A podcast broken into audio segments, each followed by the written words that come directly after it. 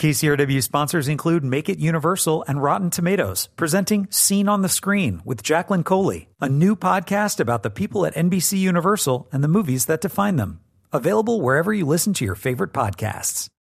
From KCRW Santa Monica and KCRW.com, it's The Treatment.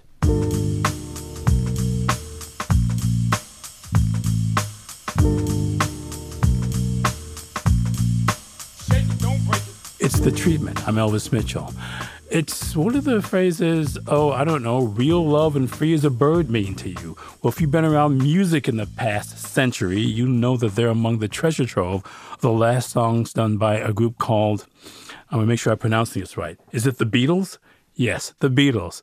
There was one more song found in that grouping and a terrific film made about the making of the last Beatles single now and then. I have with me the group responsible for the short film and also getting the song together. I'll ask them to introduce themselves. Start with you, Jonathan. Yes, my name is Jonathan Clyde, and I work for Apple, the Beatles company, and have done for the past 25 odd years. My name is Sophie Hilton. I work at Universal Music and I co produced the film along with Jonathan. My name is Oliver Murray. I'm a filmmaker and I was the writer and director of the short film. It's so much to talk to you guys about here because I was mentioning I was lucky enough, Jonathan, to have been in New Zealand the summer of 2019, where a young documentarian, he'd only made, I think, one documentary before this, turned his hands to making another uh, little documentary. I think, again, his name was Peter Jackson. Not to be coy about this, but he showed me some extraordinary stuff. Let me ask you about finding this material for the first time. I mean, this goes back to that session, I guess, they gave us Real Love and, and Free as a Bird, roughly the same time, right? Yes, um, in 1994, Yoko had given Paul and George and Ringo some demos. And on those demos were Real Love, Free as a Bird, Now and Then, the track in question we're talking about now, and another track, Grow Old with Me, which I think ended up on a Lennon album produced by George Martin.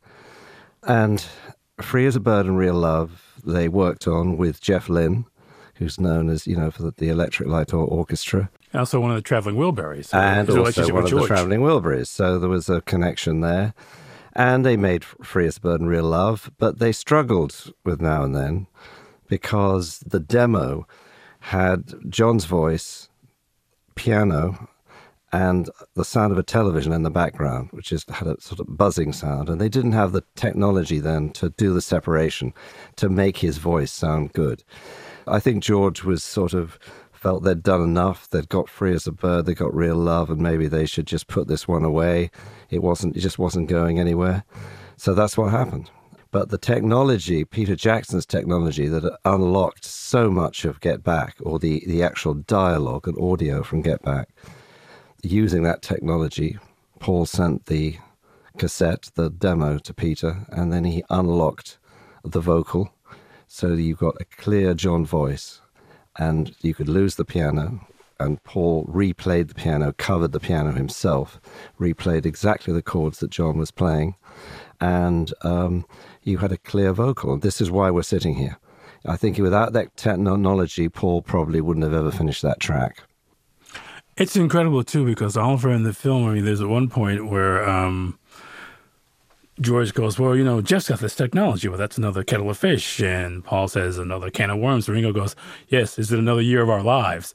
Uh, and you can, even in that exchange, which A sounds like something from a Hard Day's Night, mm. but B also, you can hear the exhaustion in that, can't you? I think that also speaks to the legacy of the Beatles. You know, that this isn't something that they just do on a whim. Um, and the democracy of it as well. I find that particular scene really interesting for that. But yeah, I think they just knew the road ahead was not going to be a particularly easy one. Uh, and it clearly wasn't sort of flying off the tape, was it? So they um, they kind of know that maybe maybe that one's not gonna it's not gonna fly this time around. It's fascinating too, just because. And I want to get you on, on this, Sophie, too, because there's we're aware, and Jonathan, you can weigh in this too, because I even talked with this about when I sat with Peter Jackson a few years back, that they used the studio as an instrument. They were truly modern recording artists. And what we think of recording artists now, people think about the, the studio and its technology at the time as something they could use as another member of the band or as an instrument in a way that people of that era generally did not. And that we can hear that in the way that they approach this, can't we? Yeah, I think that's very true. And I think also there's a line from Sean in the documentary where he says that his father was never afraid to experiment with technology. And uh, he would be very proud of what's happened here and what has been, to Jonathan's point, been unlocked with Peter's technology. And that is very purely and simply separating John's voice and being able to therefore build another Beatles track from that. So yeah, I think um, they're not afraid of it, and they never have been. And that was what that's why we're here now. We wouldn't be here otherwise.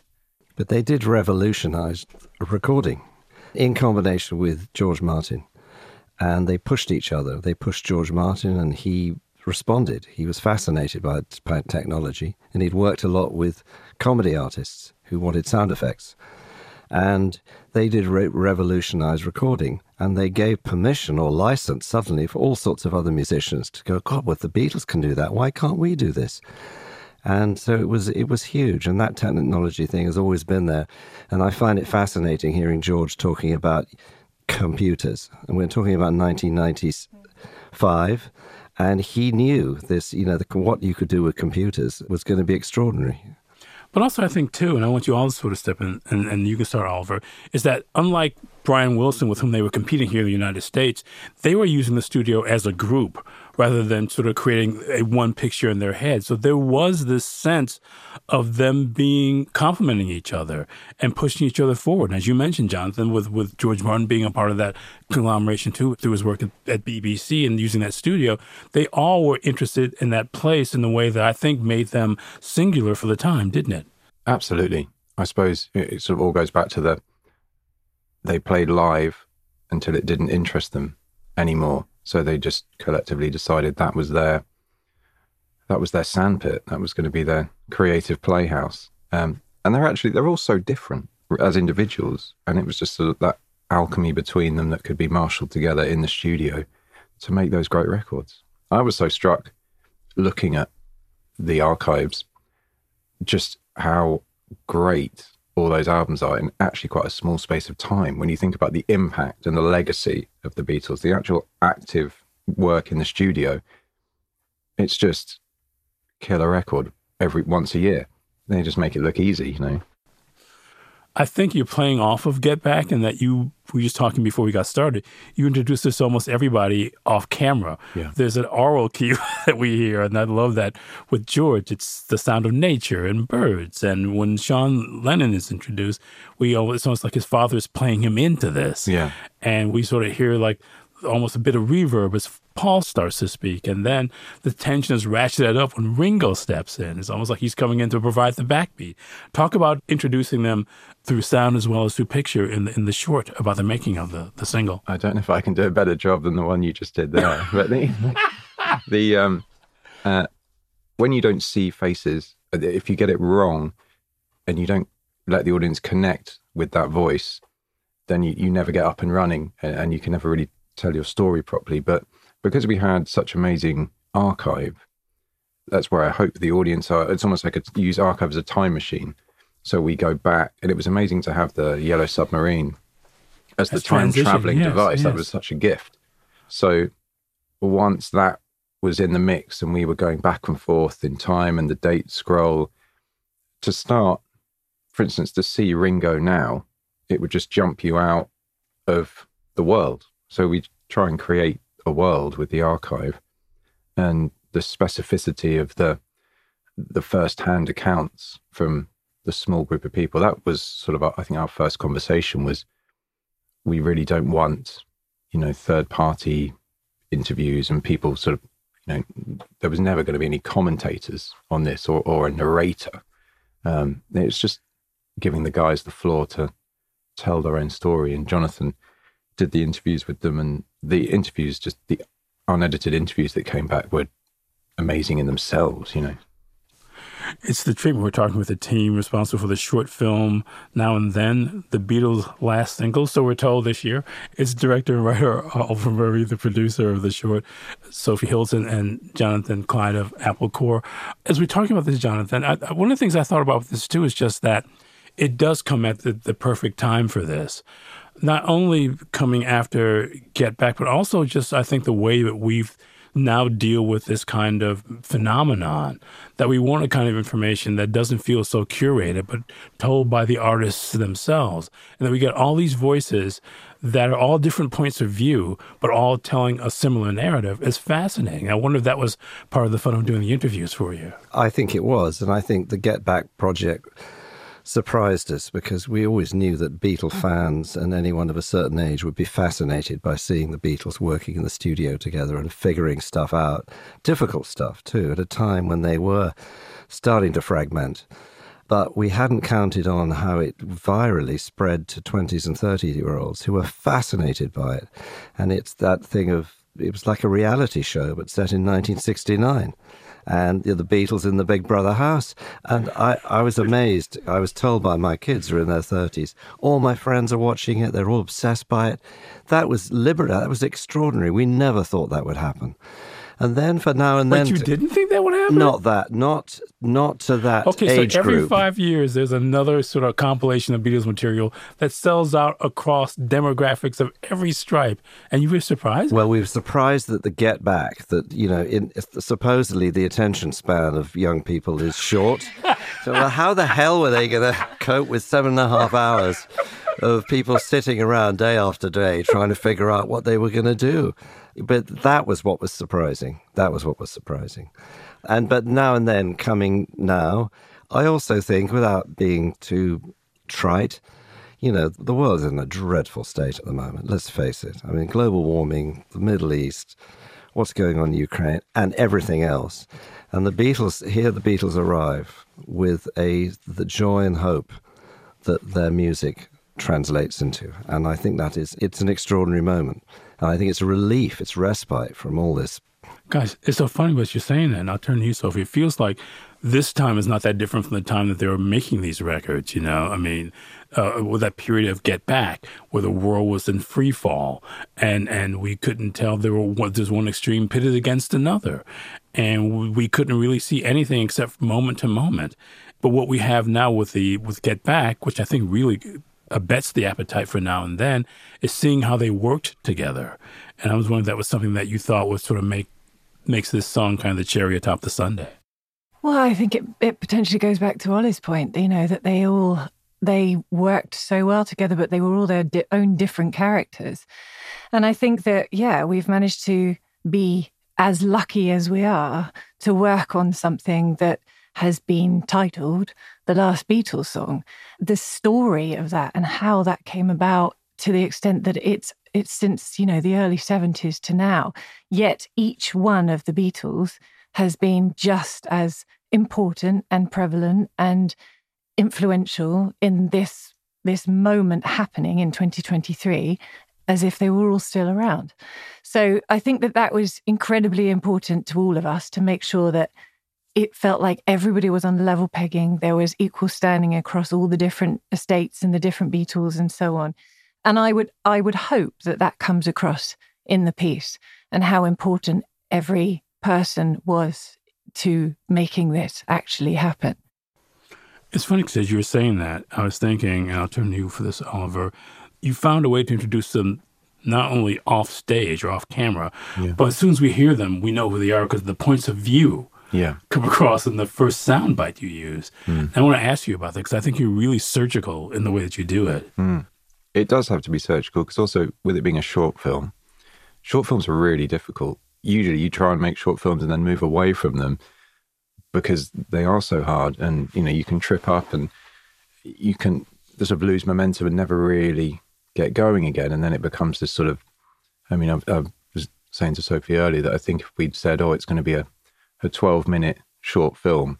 That's sort of like suicide, really, for the, you know, for how short, short stuff is that lives on the internet, especially. So it was quite surgical. And I knew that we weren't going to get a huge amount of time with the guys. So when Jonathan and I were talking about the questions, that was the first. It always starts on the page. So just had to make sure that it was properly written and then sort of reverse engineer that into questions. And the guys, I mean, Paul and Ringo especially, they're such expert storytellers. So much of the interview was great. It was just a question of balancing the point of view, but then also just sort of passing the torch of the story through each individual to the end. And there's a sort of big, soaring, emotional conclusion of the tape's journey, which is when we first hear the isolated vocal of John. That that was on my wall behind the computer. That was my sort of the apex of the story when it was written down. That that's where we've got to get to. That's the emotional place we need to get people to, and then keep them there for the last bit. We'll take a break. We'll talk about making a procedural out of an emotional moment and song, an iconic moment in popular culture, a short film about the last song by the Beatles, Now and Then. I'm here talking with his team. It's a treatment. There's more to come. Stay with us.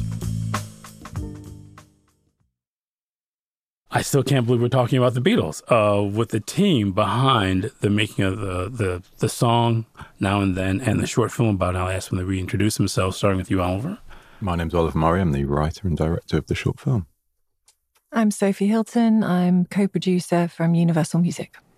I'm Jonathan Clyde from Apple Corps, the Beatles company, and I produced the film along with Sophie. This is fascinating to me. I'll start back with you again, Jonathan, just because what Oliver was talking about before the break. Part of the fun of this is that by now, these guys know what they sound like and they know what they represent as soon as they open their, their mouths.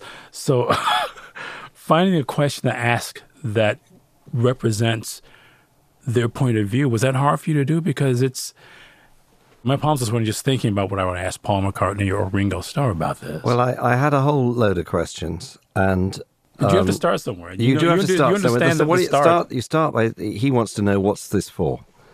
Uh, what are you going to do with this? What are you looking for from me? And I told him.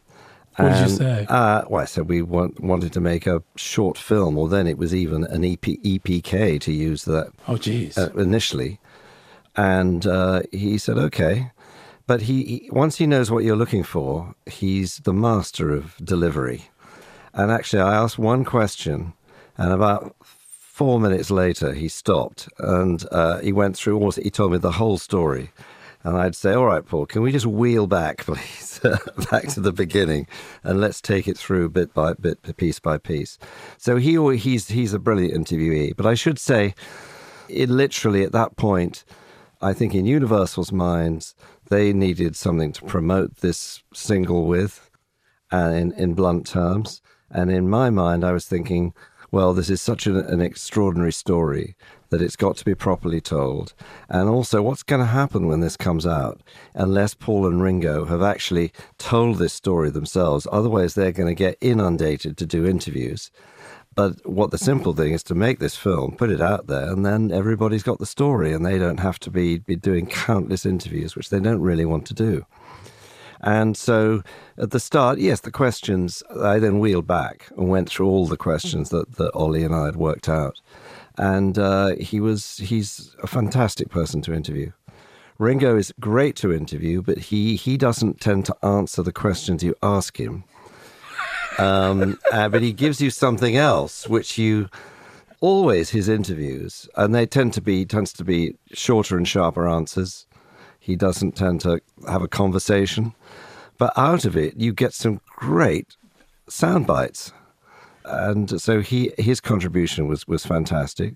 Sean was incredibly thoughtful and reflective, and, and he said, "You don't want me in this film, surely. I don't want to be. I feel odd being in this film. It's about the Beatles. I wasn't in the Beatles." I said, "Yeah, but you are the person who can set the context for where John was at in the 70s. Okay, you were a little, you were a toddler most of the time, but you've got a sense of what life was like in the Dakota building in the, in the late 70s. So he agreed to do it, and he did it beautifully. I thought it was very wistful, and I loved all the footage, the home movie footage of, of, of John at home, obviously being a, a proper hands on dad, but also still writing songs and, and not being public about it. I can't look at that film without thinking about and, and it's composed me of iconic moments. I mean, seeing Paul play the bass in front of the camera. I don't know what it did for you, but I could feel that I hate to fall in cliche, but I could sort of feel the hair standing up on the, the backs of my hands. It was pretty extraordinary to see. And you've populated the film with those kinds of moments. Mm. Oh, it's great to be there. I'll tell you that. Yeah. Um, to uh, to get invited to Dan, and we we did a few pickups for Peter Jackson's music video as well. So it was kind of nice to work with him and just see how how curious he is to keep working. You know, he he loves it, the music. He really loves it, and it's uh, it's so great to see, and it just makes you want to do the absolute very best for whatever project he's working on because no one works harder than Paul McCartney. And you think because we've grown up with the Beatles and seen them around, you think, well, some part of us is inured to this. But to see that moment, he's just there in a studio by himself, the left-handed bass, because you can forget that if you're not if you haven't seen it for a while since Get Back. I mean, talk about that for you too. So if you're just seeing Ringo just actually do what he does the the drumsticks, holding them up like that before he starts to hit. I mean, that's like he's still like a 15 year old can't wait to get started with the drums, isn't he? Yeah, and and that that is so lovely to see. It's so amazing to see them in their true organic environments doing what they do and doing what they do best and still to your point passionately you know and i think that's one of the things that for us has resonated hugely across you know if you crudely if you look at the comments on the short film on youtube or if you look at the comments on peter jackson's video on youtube the age range the demographics are vast it's from 19 year olds up to 80 year olds. And the comments are so interesting about people are feeling the true element of what both the film and the video are, which is that they they feel very real and everybody's connecting to them emotionally. And that was the most important thing for us, I think, like what Ollie captured and how he edited it and everything, and what Jonathan captured with the with the interviews is that it feels like all of this comes from the heart and genuinely it does. It comes from Paul, it comes from Ringo, it comes from Sean, it comes from Olivia. And if it didn't have that heart to it, I don't think we would be getting the reactions that we're getting globally across all the reactions that we're seeing from, you know, like I say on YouTube, but also people like Disney Plus, Apple TV, like all these different HBO, PBS, everybody coming on board simultaneously, 27 broadcasters in 24 countries coming on board simultaneously to show this short film because of what it means culturally and the fact that it resonates so much with so many people emotionally. And it wouldn't do that if it wasn't real in itself. It's a reality show, certainly, but it's also a show about how art is made by committee we can feel the, the, the strains in this short film that to me sent me hurtling back to, and I rewatched after I watched this last night, went back to get back just because I wanted to do that.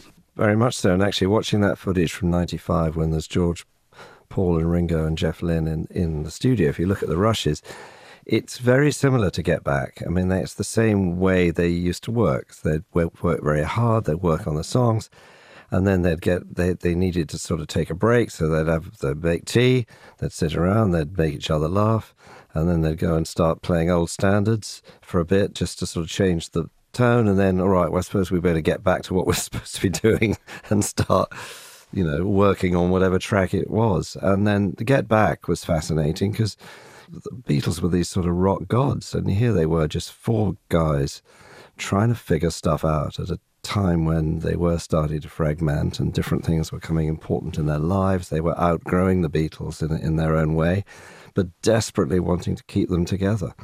And that awareness of why, of where they were saying to each other, so is it now then? Is this it? Are we going to break up now? Or should we, you know? And they'd kind of kept going. And, and George walking out was actually probably the best thing that happened because it snapped them out of there and it gives them something to coalesce around. Absolutely, and this is the messiness of work. You know, it's messy uh, working to get uh, creative work, and people do walk out, and sometimes they don't come back for a while. But it can have a, it can be, you know, propel things forward. You know, what's fascinating about it, and I want to get you all to comment on this before we go, is that each of them at some point does an approximation of John's voice. and sort of hear Ringo sort of doing this droll way and hear Paul doing this really gee whiz way. Of course I'd do it. I mean, just hearing that, you really feel like they all have such specific memories of him that it doesn't hurt you to not have seen Get Back, just to hear them talk about him. And to talk to you guys about finding those pieces of, of them talking about John and doing his voice, because you were very specific about that, weren't you? Yes. It's the story of, of the music, but any good music documentary isn't actually about music, is it, at the end of the day? So so for me, I thought, right, well really we're making a story about friendship and the chance for these friends to make one more piece of music. So that's what I was looking for.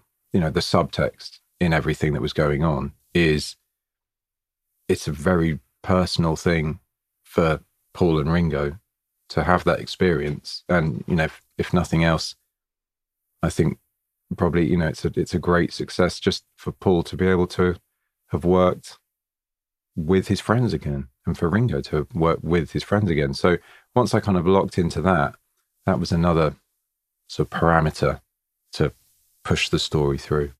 Actually, we were talking earlier about the transcripts themselves and um, listening to, we've had to listen to them multiple times, obviously.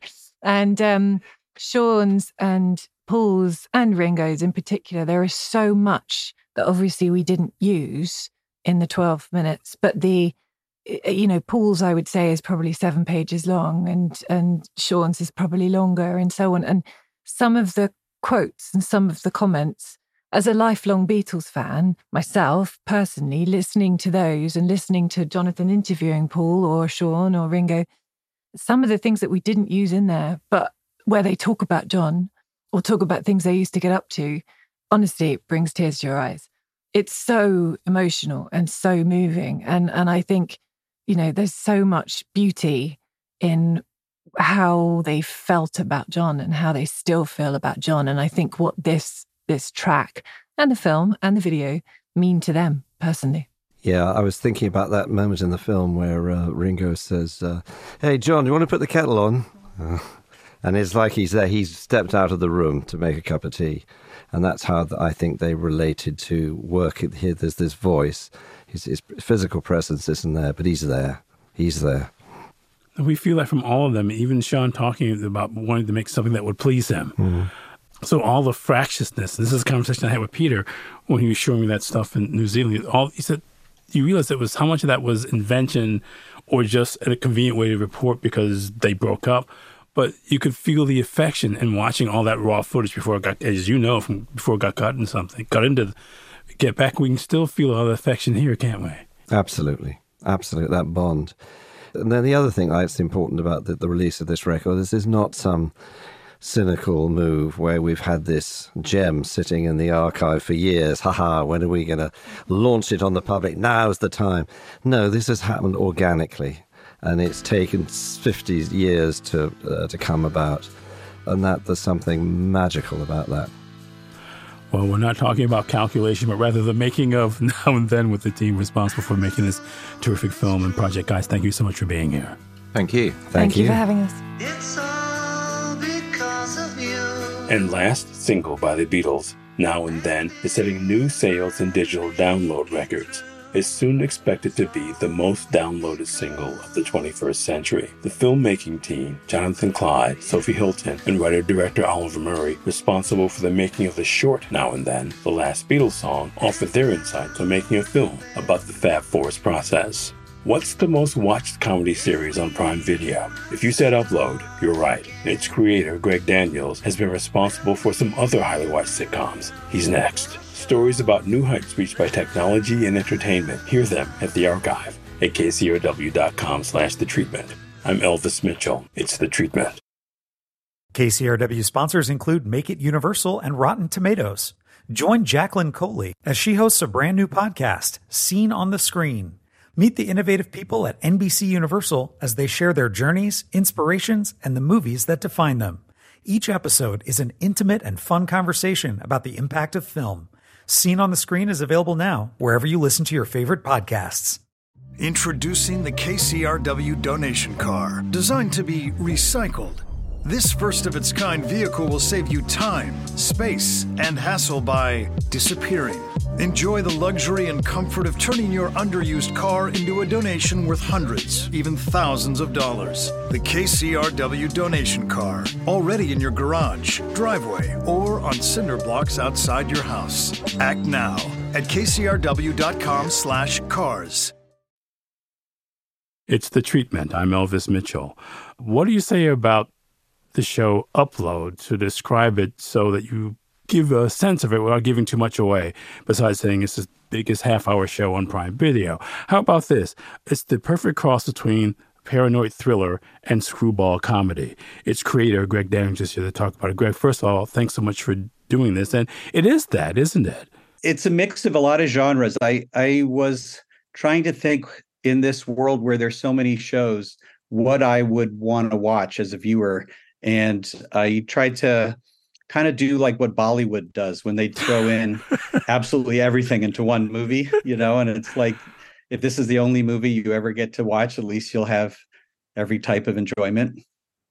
But it has so many of the things I think of as being sort of Greg Daniels touchstones, which is there's so much ego involved. I mean, there are always a couple of characters who are incredibly vain in your work. And we can go back to Michael in The Office, or certainly we can say Ron and Parks and Rec, and, and so many people in Parks and Recreation, and I think we could say Mark and Space Force. And here it's kind of a your lead character, one of your lead characters, Nathan, but also his girlfriend, are incredibly vain. I want to talk to you about having that that thread that runs through so much of your work.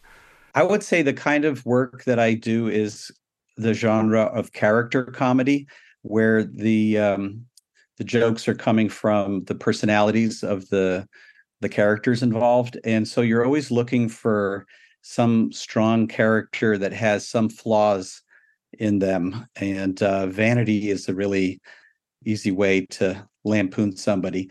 With nathan on upload the theme of the show had this idea of second chances in the sense that he died much earlier than he thought he was going to but then he's kind of reanimated in this virtual world and he has a second chance to do a better job and be a more uh, a person of greater depth. So that's sort of part of the the theme. We should say too that it's a show set in the not too distant future and where heaven is kind of a place for rich people or I should say a metaverse for rich people and on the eve of his apparent demise, Nathan is uploaded into a virtual heaven. And I guess I found myself thinking too, as I was watching it, of Defending Your Life, the Albert Brooks comedy about heaven and about the idea of being able to have the Garden of Earthly Delights open to you, but not being able to enjoy it in the way you want. I mean, the, the initial idea that I had for this was very long time ago, and it was when I was actually a sketch writer at Saturday Night Live, and I I was just kind of wandering around trying to think of sketch ideas, and um, I was thinking, well, you know, everybody's digitizing their music libraries. If you could digitize your entire memories, you could be uploaded into like a virtual game, you know, like a video game, and what would the implication of that be? Well, it would mean that human beings could create an afterlife however they wanted to. And so it is sort of a practical sci-fi afterlife not a not like a supernatural one like defending your life. But you know the downside of human beings creating something is that it's going to have all the flaws of human society all the greed and extreme capitalism that the tech companies would bring to such a thing and so it's not going to be that great and i always thought well that's a really cool idea because it can say a lot about unfairness so that's what we pursue on the show a lot. But there is, though, uh, the sense of people not being able to have, no matter whether it's the future or the present in your work, not being able to get exactly what it is they want. That's both comic and I think sort of slightly melodramatic that I really respond to in your work. Oh, thank you. I like poignancy. You know, I, I like the sort of poignancy of of things that aren't as you hope that they are. And and I think from a satiric point of view, so much of technology now is pitched as only the good stuff because they're trying to you know make money so uh, something new will come in you know like uber or whatever and it'll be like oh uber's fantastic you know then you're like, well, yeah, but it's also like there's all these people who are being abused in the backs of Ubers, and Facebook is a great example where I think everybody just was like, uh, cool, I can keep up with friends of mine from high school, and then later it's like, oh yeah, also by the way, we're destroying democracy. Sorry about that. That's one of the side effects that you have to live with. I think what's what's so fun about the show too is that, and a lot of your work. I, I, said screwball comedy because there is a farcical speed to it, especially in this show where there's so much packed into each episode. It's almost like you're trying to make up for the fact that you don't get to do 20 shows, so you got to cram in as much stuff as you can into seven or eight. That's exactly right. That's exactly right. I'm so used to, you know, much longer series and you get in with the writers and you come up with all these ideas and you're kind of like I don't want to have to pick. So I you know, we try to pack as much as we possibly can in. And then there's a ton of post on the show. That's like, you know, after we shoot, I settle in with the editors for like 8 months.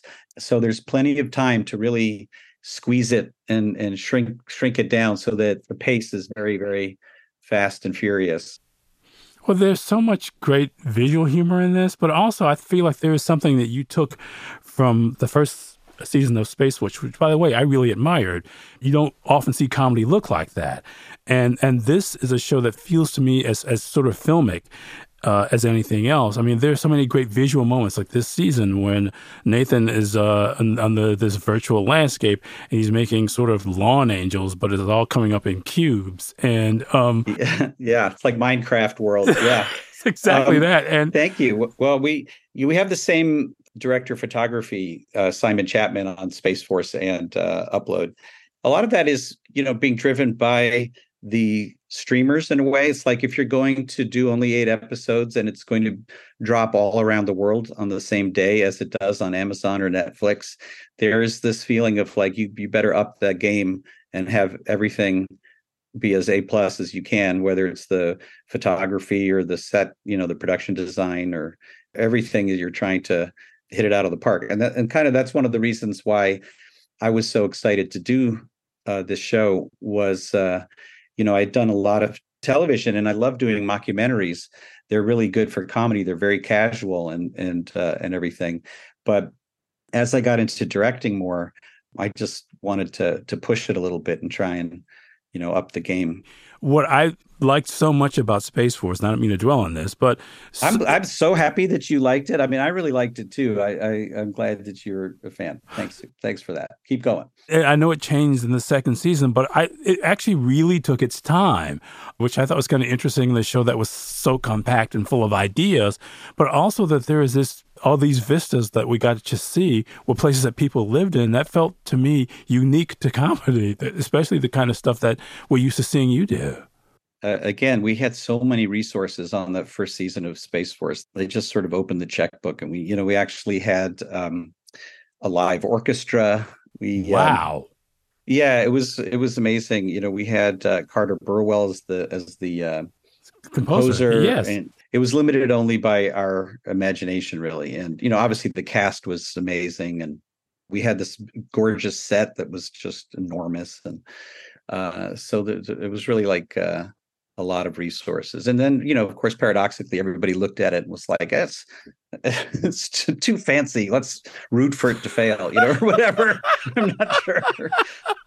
but, uh, but it was certainly fun to make. I'm still excited about talking to the creator of Space Force, but nobody wants to hear that. So instead, I'll talk to the creator of Upload, which is currently on Prime Video in its third season. He's Greg Daniels. You can also hear this show at kcrw.com slash the treatment.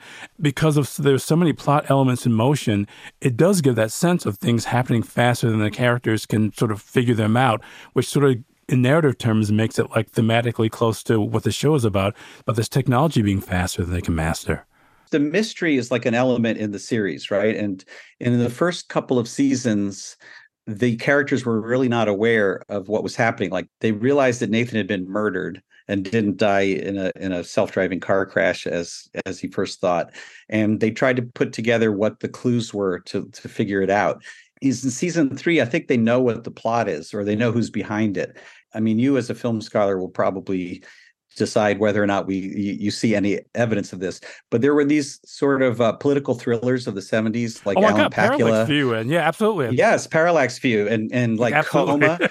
yeah. So I was trying to put some of that energy into this season, and uh, I feel like you're picking up on it when you're when you're talking about that.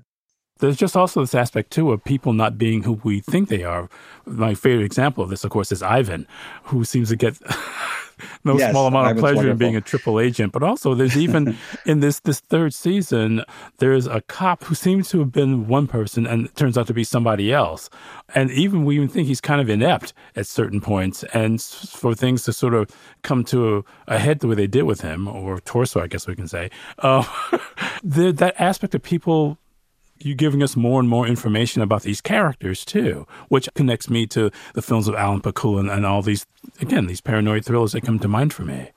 I think that just as a just plain as a storytelling feature, surprise is so great. You know, it's like it's obviously very important for comedy, but I just think in any genre, it's wonderful to be surprised by what happens. And you know, when somebody isn't who you you think they are, but at least if it all adds up, it's not just a random reversal of some kind. To me, I find those really fun. And then there's an aspect of the show because there's two worlds. There's one virtual and one real, and the people in the real world have to put on, you know, those VR goggles and stuff to participate in the virtual world.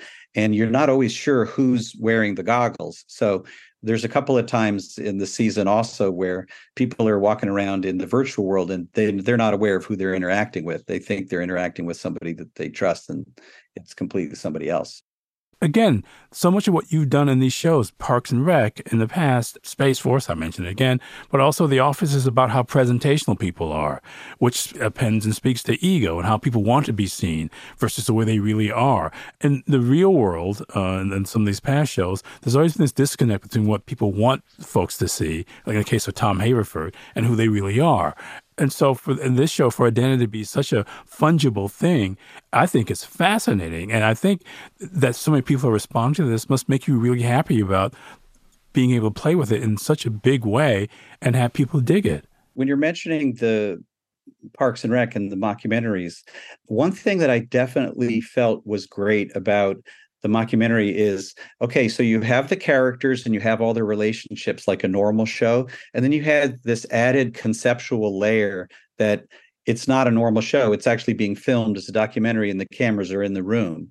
And when you when you add that layer to things, then you always have that to go to for comedy. So somebody can be saying what they're saying to the person next to them in the scene, but then they can also suddenly become aware that you know a third person is listening in on this or it might be seen by their grandparents or whatever and that causes them to think you know? And i think that that same kind of extra layer in the sci-fi show is just a place you can go to to make things more complicated and more interesting and and go to for comedy is that like people are having this this scene together but one of them's actually sitting in their living room wearing VR goggles and somebody's knocking on the door to deliver a pizza and that's just like a, a weird layer that isn't in a normal show. This show felt to me like the response to those mockumentary shows where uh, in those shows we didn't get to see what was going on behind the scenes and all the angels which is to say the employees who can enter the virtual world as, as avatars are kind of like the filmmakers that we didn't get to see in, in those shows that were mockumentary shows. That's very interesting comment keep going. I want to hear the end. Yeah. No because i just thought this to me felt like a, a kind of a, a response to making shows we don't get to see the folks who are actually filming it or the folks who are in some ways manipulating reality and being able to combine both of those worlds. So you can also comment on the people who are observing and kind of de facto editing what's going on in these virtual worlds. That to me felt yeah like well, was, I, I love that observation. I think that's super cool. I thought at first well this has got to be the opposite of the office. Like i'm going in a completely different direction because you know it's science fiction and uh, you know it's so filmic and everything and then i realized like okay all the customer service people are working at Horizen this sort of oppressive tech building and they have to kind of suck up to all the up the dead rich people that they're servicing in a similar way that all that all of the downtrodden employees of Dunder Mifflin are having to to humor Michael in in his self image, you know, as as like a funny person or whatever. Like I was like, oh, I guess I'm not that far away from that show. But your comment is so interesting that yeah, they do they control and manipulate and present reality to the people that are in the virtual world and they see behind the scenes and can speed it up or do anything they want to it really so many of these these actors that you've cast are people who are new to television. Um, maybe if you've been around, we've seen them do stage or whatever, or an alternative comedy. But seeing them being given so much to do and responding so well to it, I mean, this this show is cast well from top to bottom, and that includes who I think presumably is your son playing my favorite and most t- tragically predictive of the world we're in character.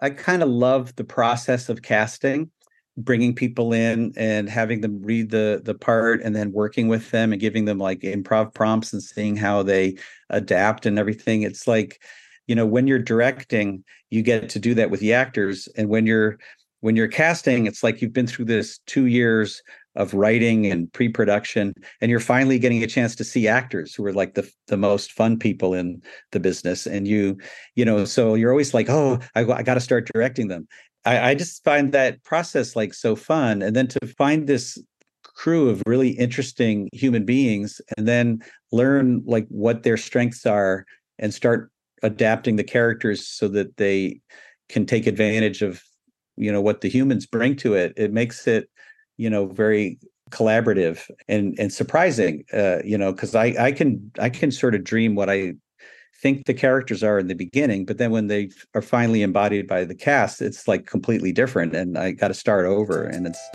it keeps it really fresh. Um, well, thank you so much. My guest is Greg Daniels. He's the creator of, among many shows, the terrific new show on Prime Video, Upload. Yeah, my pleasure. Thanks so much. It was really fun.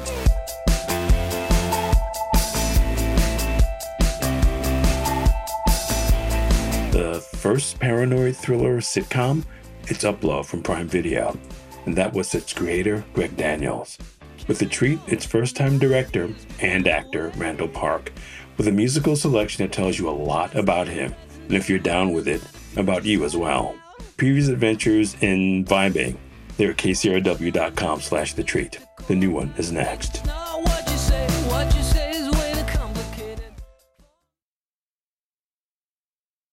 It's The Treatment. I'm Elvis Mitchell, and this is The Treat. You may know him as an actor, but I think of Randall Park as a director, now and forever after his first film, Behind the Camera, Shortcomings. Here's a telling expression of musical taste for someone who likes his beats from the bell tower. Let him explain. My name is Randall Park, and this is The Treat. I'm glad you all made it to my show. Hope you enjoy it. By the way, My Treat is an album called The Unseen by Quasimoto.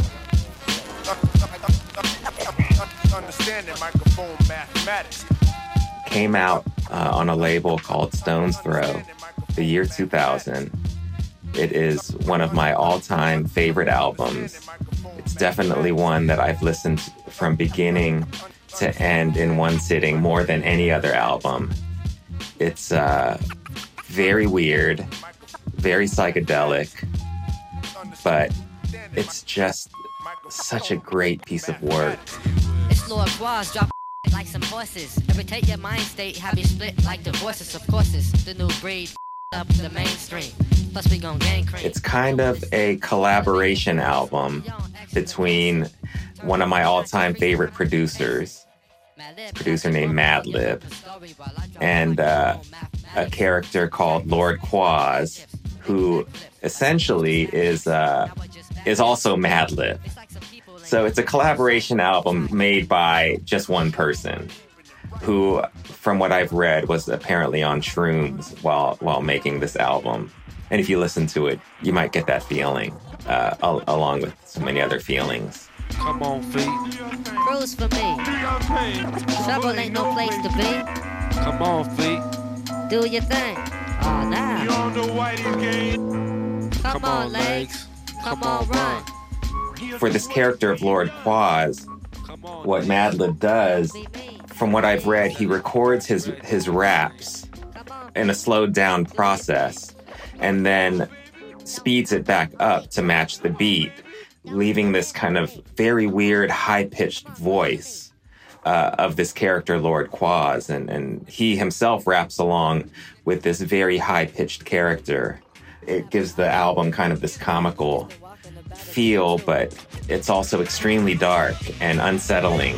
What put you on the block anyway? A kid? An old man? Probably all three. Here's the deal. Wouldn't be no news to me. Cause ain't nothing under a rock that I ain't seen.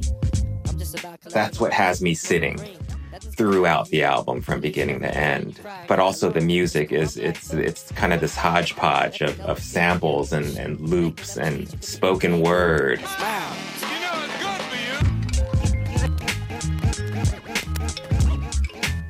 really want to know? That's all there is to it. Besides, I, I wouldn't say it's a, a personal work, at least from an outsider perspective, but it's definitely a very internal work. It's conscious and it's very unconscious. It's it, it's this delving into this the whole id ego thing. These these dark, sad, ugly parts of uh, him as an artist, and uh, and I just love that. In the drift or watch it be. That's where it's at in a funny way. If you follow me, then maybe I work on my ratio. If people don't like it, I can understand that, and I could still be I could still be friends with people who don't like it. But if people like it, I will have an automatic connection to. Like I, I, will feel an automatic connection to because uh, it is just one of those weird, very specific oddities that for some reason, maybe I should speak to my therapist about it, but for some reason it just spoke to me so deeply. and uh, I think people will be surprised that like the dad from Fresh Off the Boat loves this this album.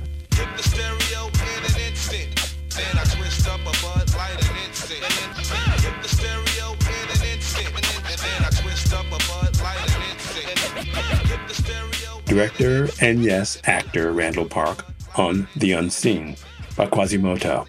Or is it Madlib? The show is produced and edited by Rebecca Mooney and mixed by Katie Gilchrist. All the help we needed, we got from Anna Buss, Laura Kandarajan, and PJ Shahamet. To better days, everyone. I'm Elvis Mitchell. It's the treatment. KRS-One, secret hip hop intelligence, Diamond D, and the whole DITC. KCRW sponsors include Make It Universal and Rotten Tomatoes, presenting Seen on the Screen with Jacqueline Coley, a new podcast about the people at NBC Universal and the movies that define them. Available wherever you listen to your favorite podcasts.